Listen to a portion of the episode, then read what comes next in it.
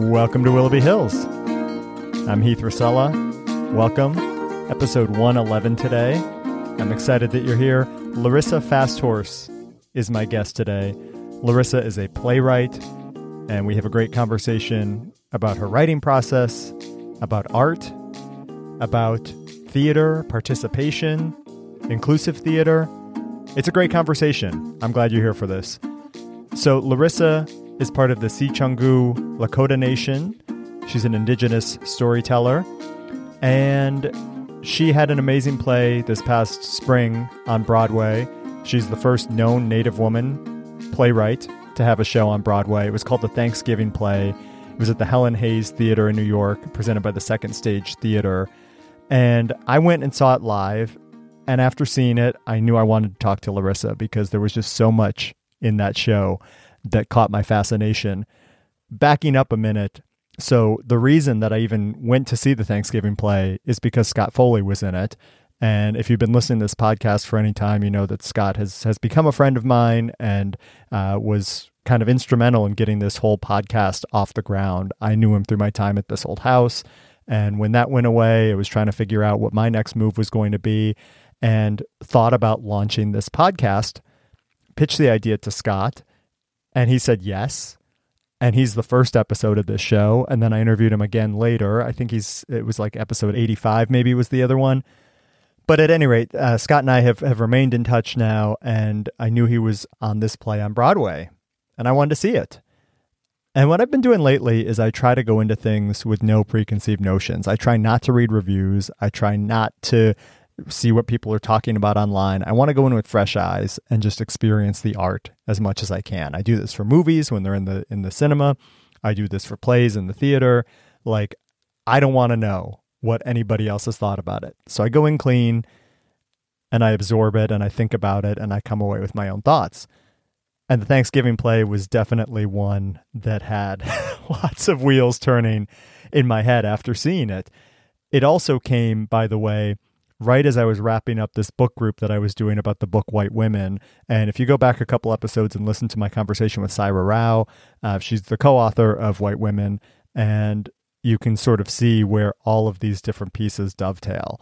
But the Thanksgiving play. It's it's about four white people trying to tell the story of Thanksgiving in an elementary school setting. Three of them are educators, and one is a professional actor that's brought in from Los Angeles initially because the director of the play thinks that this woman is indigenous. It turns out that she's actually not. She's just somebody that is vaguely ethnic enough that she has multiple different headshots and can play all these different ethnicities.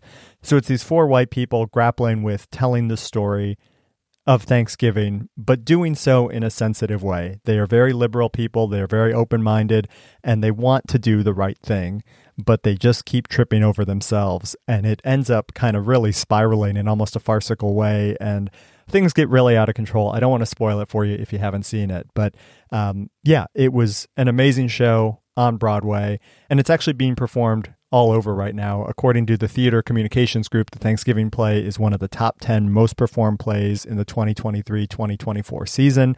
There's eight official different productions, and I think Larissa said that there are even more happening around the world. So if you see the Thanksgiving play near you, go check it out. It is really interesting, really well written.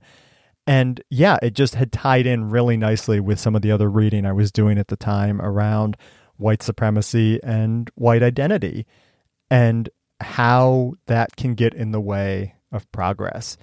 And that's something Larissa is going to talk about today. And again, if you haven't heard it yet, after you listen today, go back and listen to my interview with Saira Rao because I think that will inform a lot of today's conversation. Because I think a lot of people hear white supremacy and they think of the Klan, they think of genocide and murders and all of that. And it is that. But the way that Saira described it to me is that there's kind of a pyramid of white supremacy. And at the very top, is genocide and the Klan and all these horrible things. But as you go down, that pyramid obviously gets bigger. And at the base of that is making jokes. It's being insensitive to cultural differences. All of that is part of white supremacy and, and a racist culture too. And so when Larissa talks about, you know, the theater today, for example, being white supremacist, she's not saying that, you know, you go into a theater and everybody's there with, with Klan robes and Nazi flags what she's saying is that there is this structure in this country, there is this inherent default to whiteness that is part of the theater, yes, but is part of all of our institutions. I also have been following Larissa on social media and have been very interested in kind of her journey as a playwright. She is always doing new work, which is really cool, and has figured out how to make this a full time job, which I know for a lot of people in theater, it's difficult. It's a passion for a lot of people, but it's not always a career. Or if it is a career, it's something that has to fit around something else, right? And Larissa, you'll hear just her drive to make the art to honor the art and to make that a part of everything she's doing. Like, I really admire that piece and I enjoyed that piece of the conversation today. If you're interested in seeing more of Larissa's work, For the People is her current show. She co wrote it with her writing partner, Ty Defoe, and it is playing through November 12th at the Guthrie Theater in Minneapolis. Go check that out if you are anywhere near the Twin Cities. And we also talk about touring some of the reservations over the spring and summer with her show Wichu, and that was a really interesting process to follow along with online as well. I was following as, as she was touring around and doing very small scale work at the same time that she had a big Broadway show. So it's interesting, just kind of all these different worlds that that her professional life exists within, her identity as a Native American woman, as a Native American playwright, how that informs her work, and how that informs the entire theater experience. I mean, it's an interesting conversation today around inclusion as well. And just, I think a lot of times in like DEI conversations and things, there is this idea that it stops once people get in the door, that you bring people in and that's that. We've done our job. Let's move on. But there is ongoing support that's necessary to bring diverse voices, to bring people of color, to bring non white voices or LGBT voices or whatever it is into these spaces that have traditionally been white, patriarchal, heteronormative, whatever, like it takes work to make those spaces feel inclusive. If you like this conversation today, by the way, I know that you will like my newsletter. I publish two issues a week, every Wednesday and every Sunday. You can go to heathracela.com slash newsletter to get on the list for that. And you also get access to the podcast. If you want to do a paid membership, you even get early access to the podcast. So that is awesome. You can listen every other week when I have a new show. HeathRacela.com slash newsletter. Get on the list there. Go check out For the People through November 12th at the Guthrie Theater in Minneapolis. Here it is my conversation with Larissa FastHorse. So I want to start with the Thanksgiving play. I saw it on Broadway this past season. Um, loved it. I guess I want to start though with just the Broadwayness of it. Like for a playwright, that's got to be kind of the pinnacle of what you're out to accomplish, I guess. Like, what did it feel like having a show on Broadway this past year? Yeah, it was huge. I mean, it's definitely been a goal of mine. I was clear with my agent, like, oh my gosh, it's been like 12 years ago. I was like, look, you know, I feel like I could be the Native American female playwright that finally makes it to Broadway because there's never been one in the history of the form for some reason. Yeah. Um, and it's been almost 80 years since our last known Native playwright on Broadway, which was wow. Lynn Riggs. Um, so it was really important to me to get there simply for the, it just needs to happen of it. Yeah, of course. But, you know, I will say, like, going in, I was very, honestly, you know, it's exciting and something I've been like aiming for, but also like the very next play I did was my tour of Wichu in my homelands on reservations. And like that's a lifelong dream that I had. Yeah. You know what I mean? Like so Broadway's like a newer thing for me where you're working with my people and being on our lands and supporting folks and telling their own stories is actually my ultimate goal. Um, yeah. So I, I was lucky enough to this spring to have my two biggest goals happen at once. And yeah. um, that's pretty exciting. It was overwhelming but exciting. And and I'm super honored to be, you know, have this position in Broadway. And I will be honest too that like it was way better than I expected it to be. yeah. In what way? I just it was gonna be like, I don't know, very commercial and whatever. But because I was also in a house that really centers new American voices, yeah. it was very different. I was very I was so supported and my cast you know, as you know, it was so unbelievably incredible. And and people say that, but like it was really amazing. The the lack of drama and the professionalism with that group and and the awareness that we were all making history together was always in the room and they really took that seriously and I was so touched and humbled by that. Yeah. And then I also didn't expect like the Broadway audiences. I did not expect like I'm a playwright. I'm not used to you know, signing autographs outside the, the stage door for half an hour. That's very weird for playwrights. it's like it's not what we do.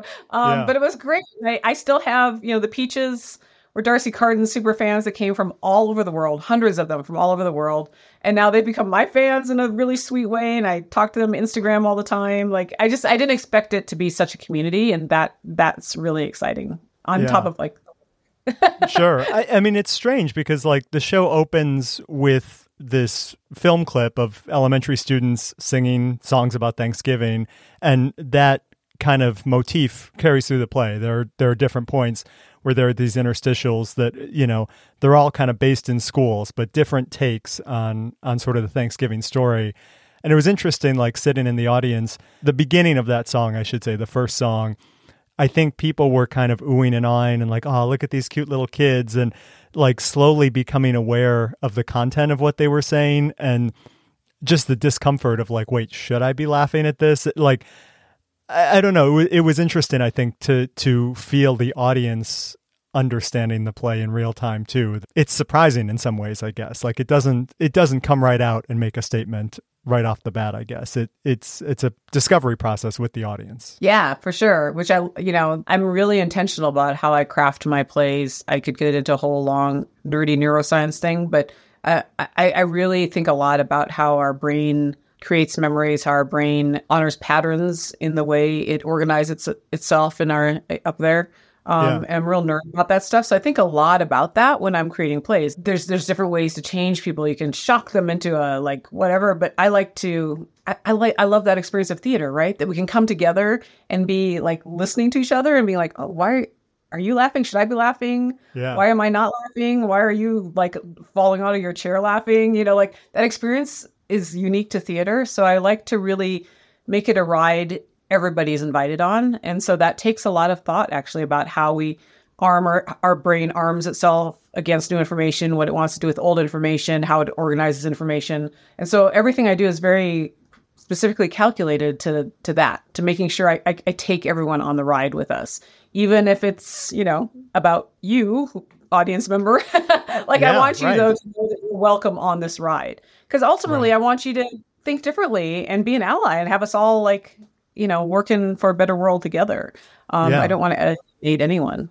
Right. But but I mean it's a difficult especially this topic around, you know, the Thanksgiving mythology and the first Thanksgiving and like that's a big focus of the play and just kind of this white cast grappling with how to tell it from a non-white perspective and you know not having a native voice in the room and and grappling with that that was obviously intentional on your part too to to cast it that way and to write it that way why the importance of that i guess of of it being white people dealing with non-white voices yeah i mean there's i mean the prac- the real story reason right that i've talked about before is that i honestly just couldn't get my plays produced after the first production you know, my plays would get commissioned. I'm really fortunate my commissions get produced, but then that would be it and they wouldn't get yeah. produced again. So on a practical level, I had to do it on self-preservation just to get people to do my plays more than once. Yeah. But on an artistic level, like I love this play, right? So I had to figure out, well, how do I make that work? If that's the situation I'm in right now as a Native American person, the only way we can get Native voice in the room is through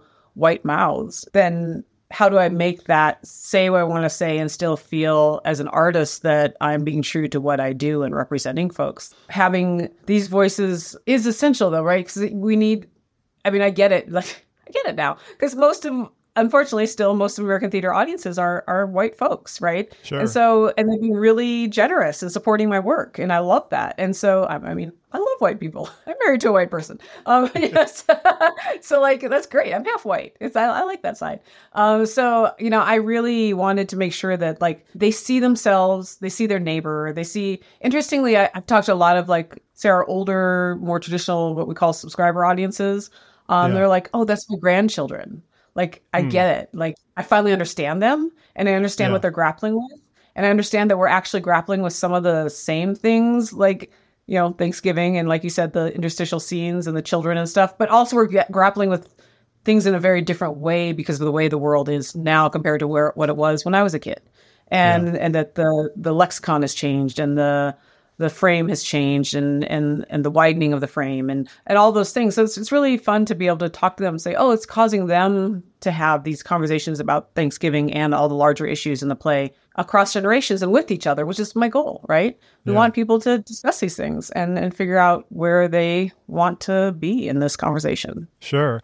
I mean, there's a there's an imperfection to the white allyship too. Of you know, sort of the three uh, the three main characters are almost over the top in their performativeness of this white allyship and you know overly sensitive to language overly sensitive to how they're giving space or taking space or you know there's some satire in that i guess or some exaggeration. But as you say you kind of need that white allyship like it's in an it's an imperfect allyship um, just simply because of the power structure in this country that like you need them on board but yet there's a lot of baggage sometimes that can come with that that allyship. Is that a fair read? You think? Yeah, for sure. And I, I you know, unfortunately, I would say too, people think I'm being especially satirical, uh, but I've said again and again, eighty percent of the lines in the Thanksgiving play are directly from my life. I just wow, I write down all the crazy shit people say to me, and the craziest stuff like isn't in there because people didn't believe it. You know, yeah. the stuff that people actually have said to me. Like I had a theater supporter once at um a dinner for a theater company. It was an indigenous, um, it was something my company, Indigenous Direction, was working on as far as facilitating a meeting between this theater company and these indigenous folks that were visiting the area, et cetera. So we had facilitated this whole week of events and things, and and we're at this big like you know donor dinner kind of thing for the event, you know, for the week. And I'm sitting at this table, you know, I'm one of the main, you know, speakers of this evening, and talking to this woman before I get up and speak, and she's a big, you know, East Coast, young, 30s um, theater supporter. And when we got done talking, I was like, oh, well, I have to get going because, you know, I'm, I'm up to speak. She's like, oh, and, and she asked who I was. And I gave her my name, Larissa FastHorse. She said, FastHorse, are you Native American? And I said, yeah. And she's like, I never would have guessed you're so well spoken.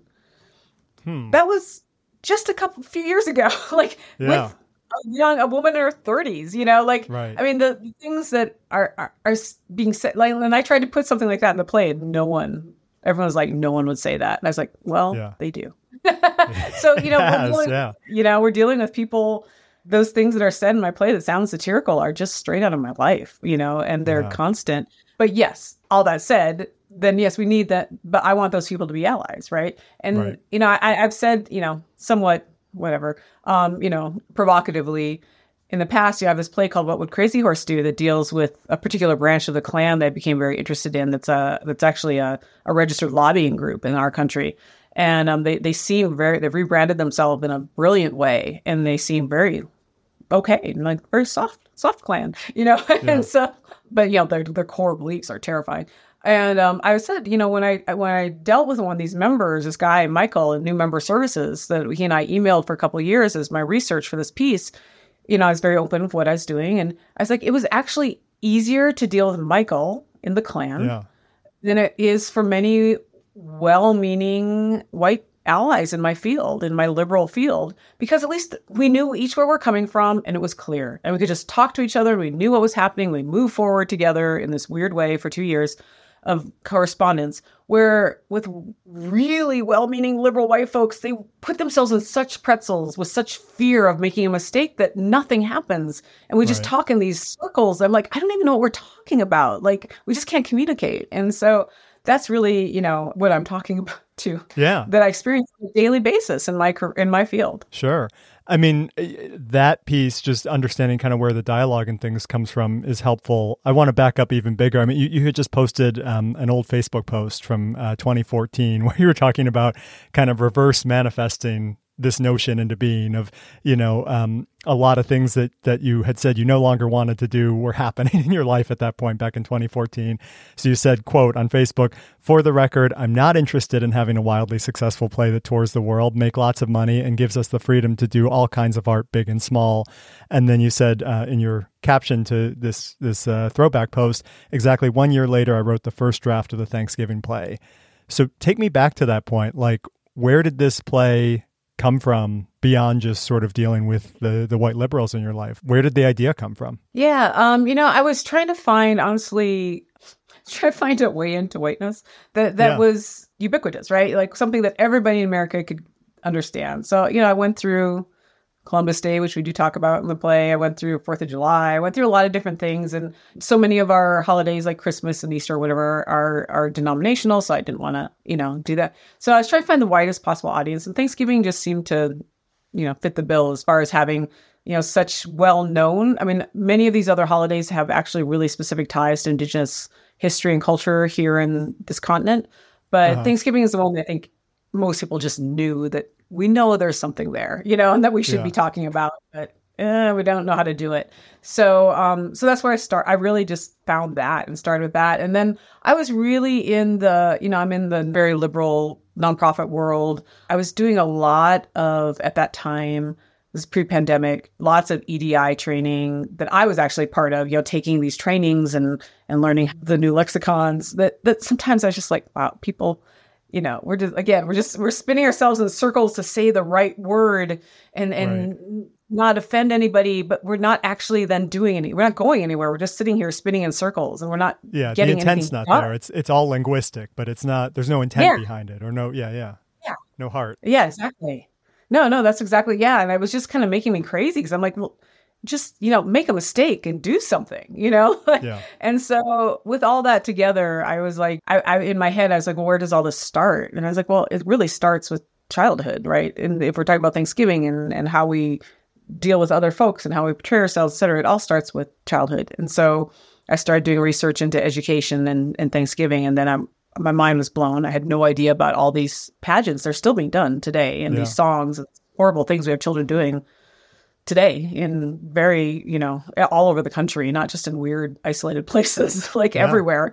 Um, and so, you know, I was really shocked. So then I was like, okay, how do I weave all this together? And yeah, I wrote the first draft in 10 days in, in a retreat in Ireland. I knew I had something there, and within, you know, very quick amount of time, it was being produced. yeah. I, I haven't read your other work, um, but your team did send over the manuscript for the Thanksgiving play before this, and I was I was reading through it.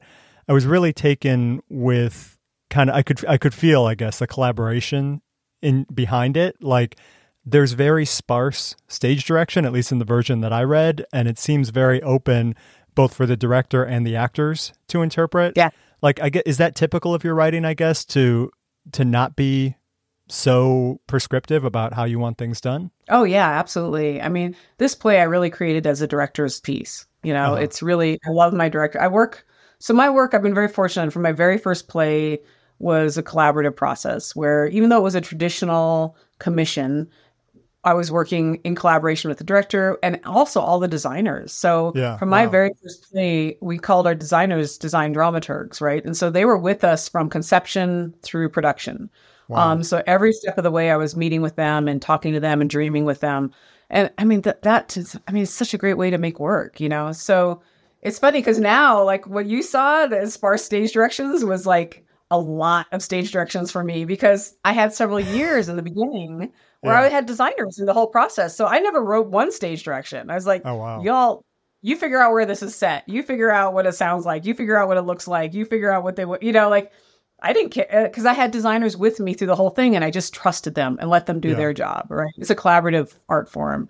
Um, so now I was like, oh shoot, now I have to write stage directions because I, I was writing this on my own, and yeah, I've had yeah, I've had other plays now that I've written on my own, but I, I really miss that. I miss being able to be with a collaboration from beginning to end of a commission.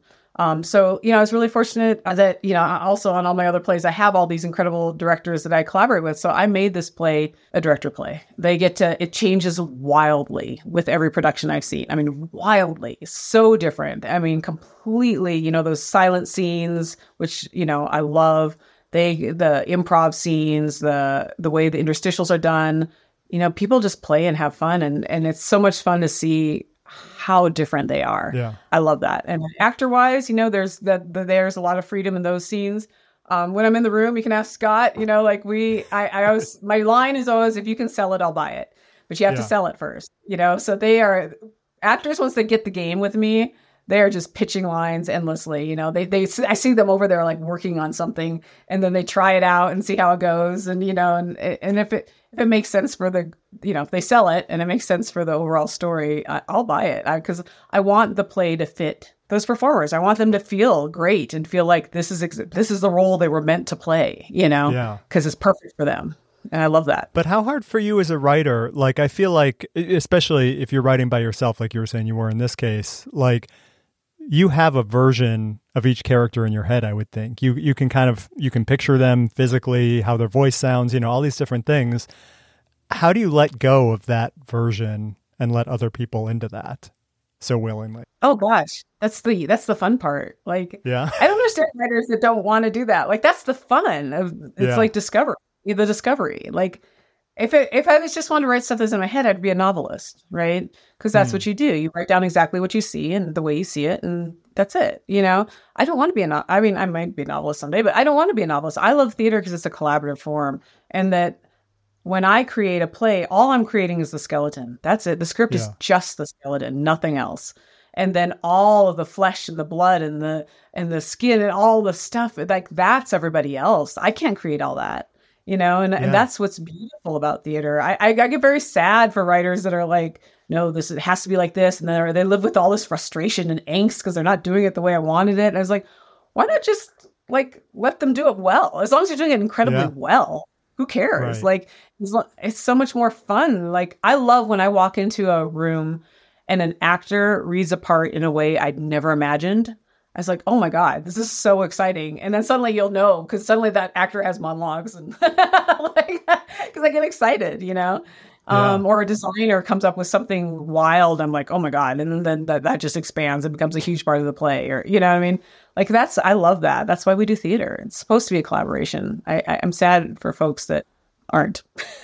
yeah no I, I love that too that's that's awesome i, I mean i, I kind of want to go back i guess too and understand like well, let me just say this first. Like, you're on this list this year of, of top 20 most produced playwrights for this 2023 2024 season. Like, just the idea of, of playwright as a career, like, it's daunting for a lot of people. It's a dream for a lot of people. You've made it happen. I wonder, like, what did it take to get there? Like, where, what was that initial spark for you to say, "Ooh, this is this is the field for me"? You know, I was a classical ballet dancer in my first career, and um, you know, you retire at thirty, and you've had a great career, a long great career. Um, and so, you know, when I found writing through a long process and thought I was going to do film and TV and was disappointed in that field and its representation of Native people 15 years ago, the theater found me when I was really lost and just didn't know what I was going to do.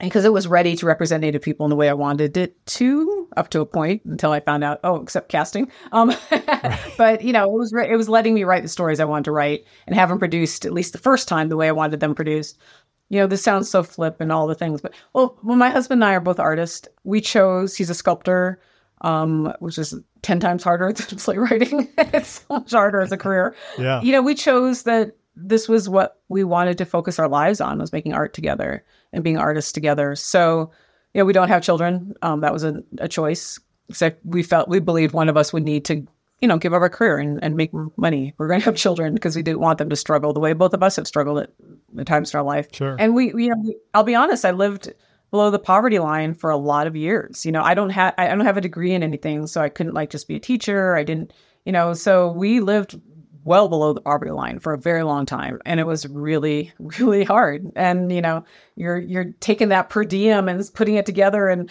trying to like buy enough food to eat and pay your rent and you know all the things and get some insurance for yourself and you know because writers don't get insurance. And so you know there's there's so many things that we really struggled with but to us it was a choice we made that we wanted to do. And yeah i remember you know just six seven years ago gathering up you know our spare change off the floor to buy groceries you know like wow. you know that's where i lived most of my career but it was a choice. We we wanted to do that. We we wanted me to be a full time playwright and just do what I love doing. And we were always hoping it was building to something, but we didn't, you know, we didn't know. There's a lot of years um, of doing a lot of things.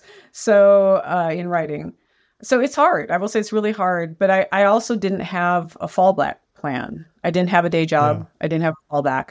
I had to make money, which meant that I had to demand people pay me and pay me enough that I could live on. And and I had to become a really good negotiator and say, look, I, I would love to do this reading. I can't afford to get there. I can't, you know, so I stayed with board members. I did all the stuff, you know.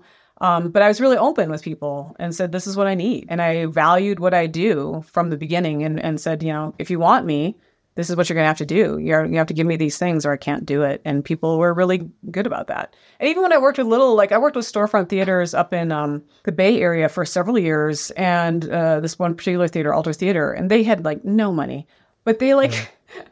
They, they put me in board members' homes and they went out and solicited gift certificates from restaurants because they didn't have money to pay me a per diem so I could eat for free, which was wow. a huge thing. You know, when you're on the road, that's huge, you know, sure. to have free food. That's yeah, yeah. what I was doing just seven years ago, you know, it's like getting gift certificates from restaurants, you know, so people found really creative ways to to help me but it, it, that's what it took it took all of that yeah and and my husband being willing to he had like a part-time business of his own that he was doing that he was willing to do. So when everything else fell apart, we could still pay the rent, you know? Yeah. Um, that's really what it took. I'll be honest. it takes juggling five play. Even now, I'm still juggling five projects at a time because it's such a weird business. And as I discovered this year, opening a play on Broadway doesn't mean that your next huge play, The Mark Taper Forum, won't get canceled. So, yeah. um, you know, you, there's no security, there's no safety. So I have to keep juggling five things at a time, even now for you and your husband both, like trusting that process, trusting the art, trusting that the that the art would see you through. Like, did you ever lose faith during that time, or did you just did you not have a choice? I guess you just had to keep going with it. Yeah, no, I never lost faith in it because I was doing beautiful work. Like, yeah, those two plays I did in the, these storefronts where I was getting the gift certificates, like that was beautiful work, and they both like won awards in the Bay Area. You know, like which was incredible. We're like we're the little you know going up against San Francisco Playhouse and ACT, and we we won awards you know for our work there because it was beautiful work, and that's what mattered to us was creating incredible work. Um, that re- was representing the contemporary indigenous culture in a way that I was proud of and felt good about. But was it hard? Absolutely. Like, did we cry a lot over the stress of not being able to pay the rent this month or have insurance or, you know, there's a lot of tears over the years for sure. Yeah. It was really, really hard. And, you know, and right now I don't take any of this for granted. I mean, right now my bills are paid for a few years, but then I don't know. it's a fickle business. I could be, I could be gone, you know, really quickly. So, you know, we're trying to plan and, and be ready for that. Yeah. It's tough, I'm sure.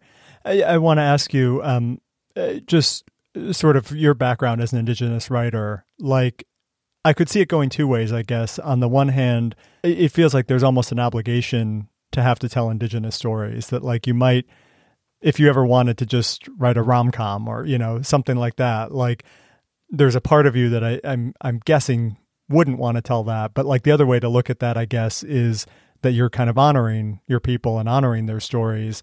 Like, how do you view where you fit as an indigenous writer and sort of within the larger writersphere, I guess, writersphere. Yeah, I mean, I you know, yes, In the beginning of my career, sometimes I was like, oh, I want to change my name to my husband's last name, Hogan, right? Because yeah. then I could just be whoever, like, and so, um, yeah, I thought about that a few times, but also then I came to understand that for whatever reason, my my path is to be the first one, right? So yeah. I, in '95 probably 99% of the theaters I work in, I'm the first Native American writer they produced, right? Yeah. Um, sometimes they'll commission others, but I'm generally the first production. I just had, you we're like, okay, that's my path. And that's an honor. That's an incredible honor. Like, yeah. who am I to whine about like people are producing my plays, but they want to write, want me to write about Native things? Like, uh, you know, that's, that's pathetic. It's awful. I, I, then I should definitely be canceled. Um, you know, so like it's an honor. It's an honor that as the first, I'm the first, and it's an honor yeah. that I can represent indigenous voices in different ways. You know, I have written, I have one, the storefront place did a play called Cow Pie Bingo that's about my childhood in 4-H, you know, as someone living in the Midwest and in an agricultural area. Um, and so, you know, it is not necessarily about indigenous things. It is about the same region I grew up in, and then something that's very common to many indigenous people, but it's not specifically indigenous. So I've written other things that aren't, but it's an honor. And it's something that, you know, if I'm going to be the first one like I just was on the Guthrie stage and at the Hayes and at the Mark Taper Forum and all these different places, then you know, why not bring the local indigenous folks with me and and yeah. and make sure they're seen? Because who knows if there's going to be another one? We don't know. Right. So yeah, I mean, you mentioned this show at the Guthrie for the people, like. I was really struck something you'd written on Instagram about it too. That uh, nearly all the cast and crew, it seems, are are Native American, uh, and the Guthrie in particular, it sounds like, has really worked to make it kind of a welcoming space and they're not afraid to ask questions or to get it wrong, I think is how you put it. Yeah. Like, talk to me just about that need of like wanting to welcome diverse voices into the process, but often, you know, people think that ends, I guess, at the hiring that like, okay, we're, we're going to hire you and that's that. But, but realizing that that's kind of an ongoing support and sort of changing some structural things often in these organizations. Yeah, absolutely. And it's a job that doesn't end. Like you don't, you don't win representation and right. and you get a trophy and you go home. You know, yeah. like it just it keeps morphing and changing, right? And so you know, the Guthrie has you know Joe Haj has really put the work in. You know, uh, my company Indigenous Direction Ty Defoe and I have been there for seven years now. Sorry, oh, we're wow. entering our like just into our seventh year of working with them and helping them change their structures, change their relationships with community, work with communities, you know, do all the things, um, prepare folks, you know, uh, make sure we had enough native artists that were ready to work at the Guthrie and that wanted to. You know, first off, do they want find the ones that want to, and then help yeah. them prepare for like how do things work in theater that are different than your personal art practice or or whatever it is you do. What you're seeing now for the people is the payoff of seven years of work. You know, wow. and and dedication. Their staff does a decolonizing workshop every single Wednesday. Like they have a meeting wow. every Wednesday. So okay, what else in our practices are getting in the way of doing better work with communities, not just Native communities, but just basically non-white communities? You know, it, it, it's ongoing. We we were meeting with front of house, and it's interesting. we're having this meeting about decolonizing the experience for audience as we got closer to the audience, and you know, the words kept coming in. Well, when we get back to our normal audience, when we have our regular, it's like, whoa, whoa, whoa, whoa. there yeah. are not abnormal audiences and normal audiences. There should not. I, I, believe that's not what you want. There may be, but that's right. not. I believe that the Guthrie Theater does not want white people to be the normal audience right. and Native people yeah, yeah. to be, you know, like, but it's just baked into the way we think because that's right. the culture of American theater, right? Is white folks and and I, I flippantly um, send an email saying, well, you know what, we could solve all this by just having every show have one night that's white supremacy culture night. And everybody can come and have a great time, feeling superior and silent and doing the things the way they were used to and they're, they are comfortable with that doesn't involve any other cultures or any other people acting differently than white supremacy culture. And um, that didn't go over well but it did make i don't think they're going to do that. But it did yeah. make the point right? That like yeah that's what theater is and that so it's more than just putting different work on the stage. It's more than just hiring a bunch of native folks designers and artists and actors and all that that we and consultants that we had on this piece. It's changing how your space looks changing how it operates changing how we discuss our normal audience yeah and all the things you know it's changing your entire mindset um, I, I was sent a picture that I also posted on my Instagram there about what it looked like this weekend. So the Guthrie is this, the lobby is a very sparse space. It's a very tall, yeah. very empty space. Um, but it's the the windows are all facing the Missouri River. It's it's gorgeous, or Mississippi there. Sorry, um, Mississippi River there. It's really beautiful. And then the only decoration they have are these little window boxes of black and white photos that are they look like we always call them the ghosts right so there are these lights okay. behind them and, and they're they're showing these different beautiful productions they should be proud of from all the years however we went down them and you can only identify like one night or non-white person in all of these dozens of photos you know and that was yeah. othello so wow. you know it's like oh um that you know seemed obviously not white uh and so now there's this beautiful installation of there's a recreation of this huge mural that was done in the area that the play is written about, Franklin Avenue, East Franklin Avenue, that says "Never homeless before 1492," and each letter is a panel, and different mm. people in the community were responsible for each panel. And so it's wildly different. It's beautiful. And it's, you know, is addressing the homeless, um, disproportionate homeless situation in the Twin Cities for Native people. It's fairly controversial. It's activist. It's beautiful. It's community. It's native. It's all these things, and they've installed it in the lobby over all the ghost photos. Yeah. So it's beautiful and bright and indigenous. And then on the other side of the lobby, from the windows, is a, an art market of all these local native artists that showed up and sold their work, and and it was beautiful. And so the whole lobby you walked in was just native stuff, like Yeah. you know, for a native play about native people set in a native neighborhood. It's like that's what it takes, right? And, and so when you saw these people coming in, it's like, oh, this is a place for us, you know. And Right. I, I got a message from a woman who's like, my parents came; they're not theater people, and so they came. They're like, and oh, and native elders all got two free tickets to the show at any time they want. Um, and they're like, we're such VIPs. Like we got the free tickets, and you walk in, and we're like, oh, this is this is where we're meant to be. Yeah. You know, this is our space. It looks like us and sounds like us and feels like us and is supporting us. Like it takes more than just a work on the stage, you know, Yeah. and um and and they're doing an incredible job, but it takes a lot of work, continued, continued work. Yeah.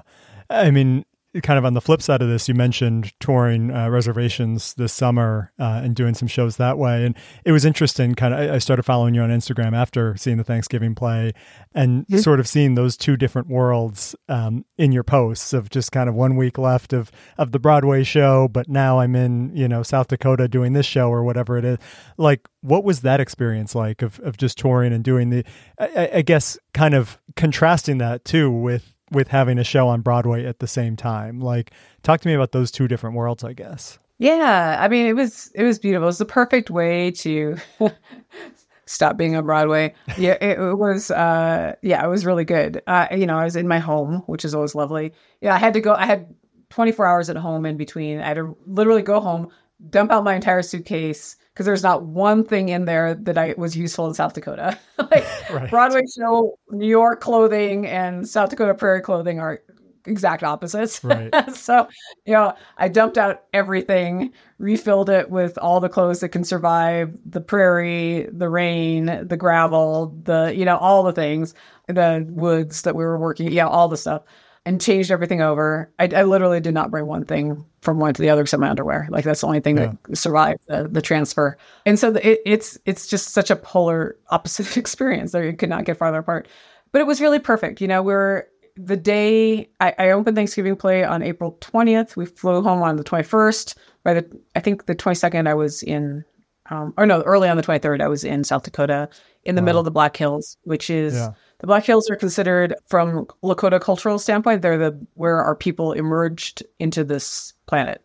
So Okay. it's the heart of everything that is. It's the heart. If you don't understand the Black Hills, you don't understand Lakota people.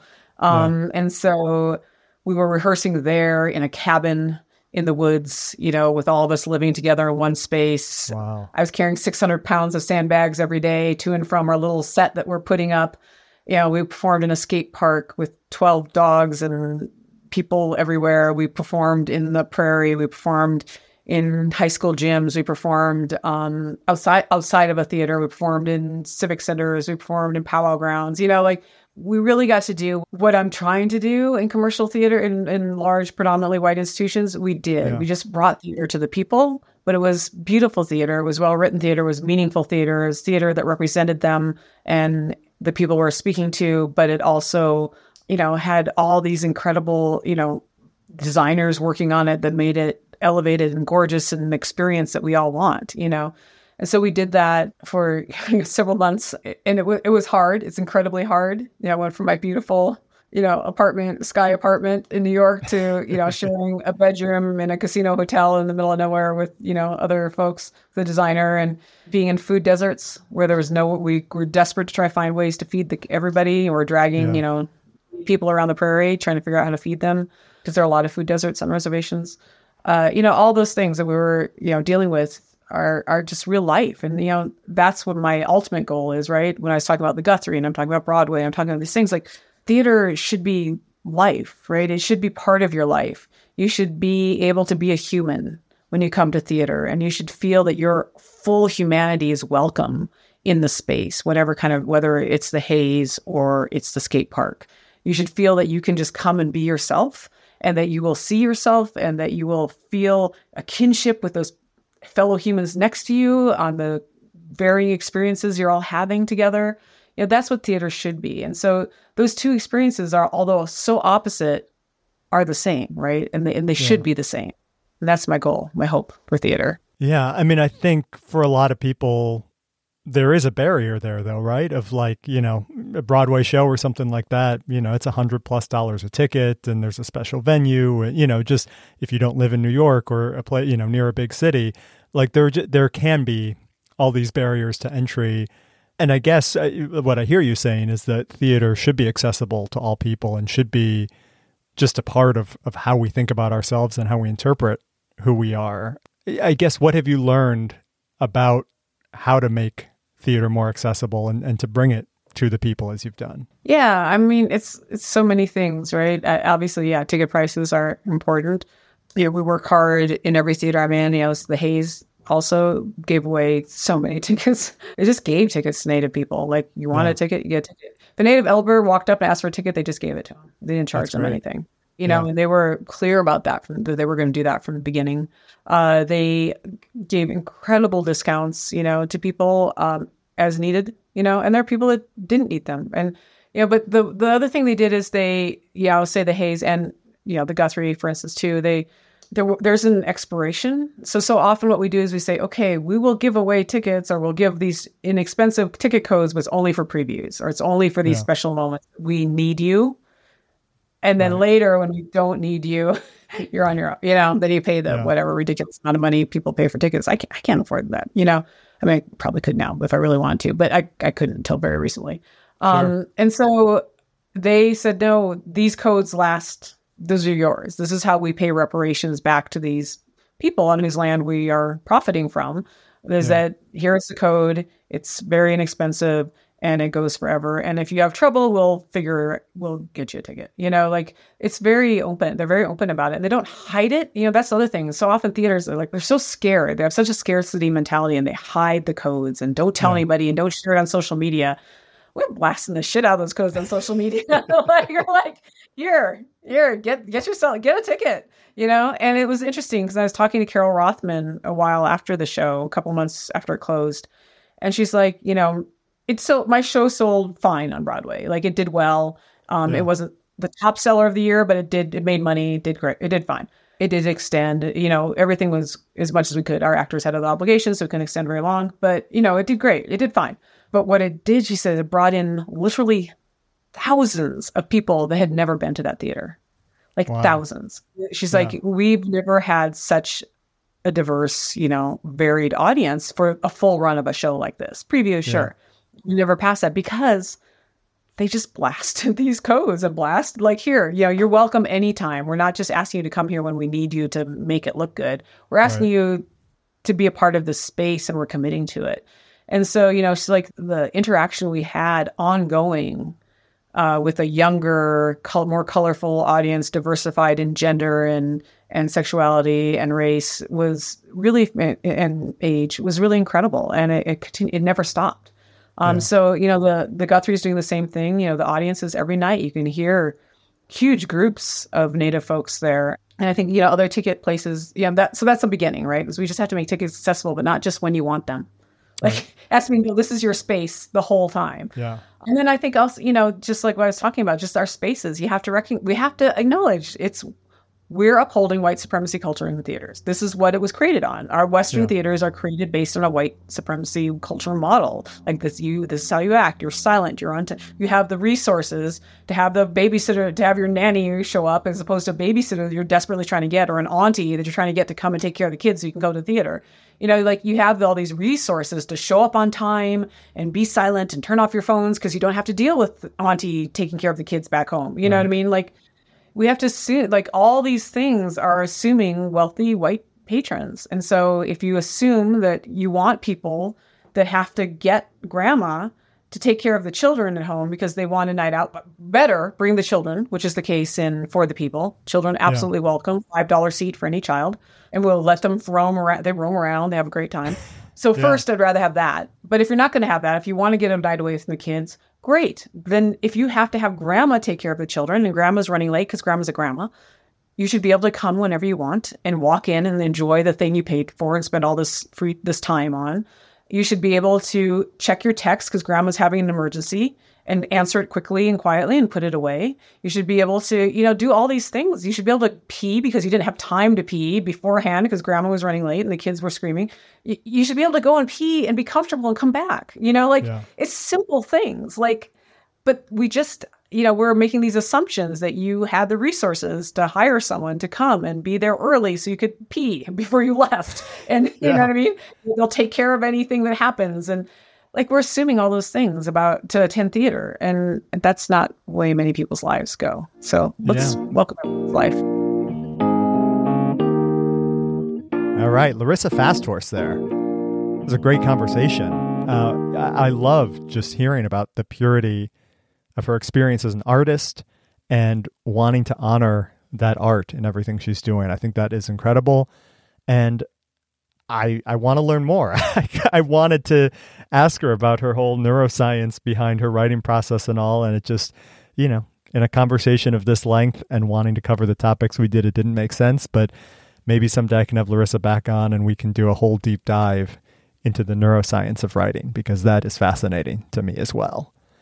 If you're interested in checking out Larissa's work, For the People is playing through November 12th at the Guthrie Theater in Minneapolis. Go check that out. Go get some tickets. It sounds like an amazing show and one that is really inclusive of the indigenous audience, the indigenous performers, the indigenous crew. That is really cool. And again, the Thanksgiving play, I loved it. If it's anywhere near you, go and check it out. It's interesting to me that each production is so wildly different, too, as Larissa was saying. That is very cool. So I'm grateful that Larissa made the time for this conversation today, and I'm grateful that you listened to the end. If you want to hear more from Willoughby Hills, you can sign up for my newsletter. It is free. It comes out every Wednesday and Sunday. Go to heathracela.com slash newsletter to get on that list. If you want to upgrade to a paying membership, you will also get exclusive early access to the podcast, and you'll be supporting this work, which I love doing. I love bringing these conversations to you all. I love learning something new from each and every guest that I have on this show. I am at Heath Racela on social media give me a follow. Let's connect over there. And thank you for tuning in today. Larissa FastHorse for the People, November 12th, Minneapolis. Go see it. Till next time, everybody, stay safe.